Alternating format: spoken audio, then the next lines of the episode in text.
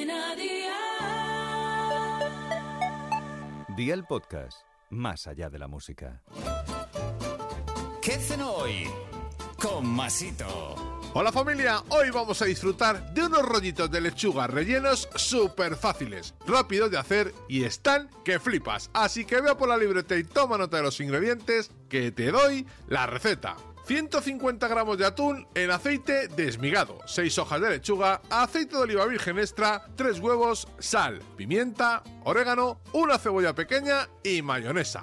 ¿Empezamos con la preparación? Pues venga, ¡al lío!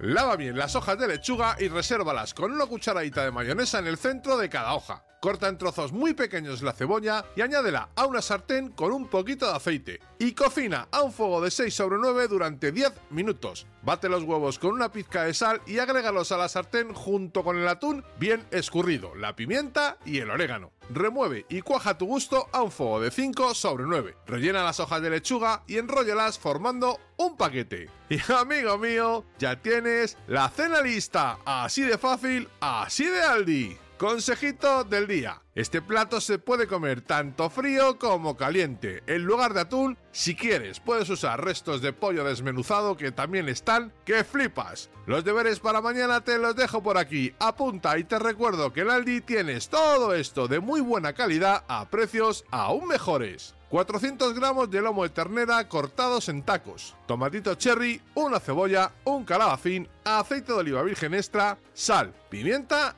y brochetas. Espero y deseo que te haya gustado esta nueva receta y que te suscribas al podcast. Ya sabes que es gratuito. No olvides compartirlo con tus familiares y amigos y te espero mañana. Recuerda, paso lista.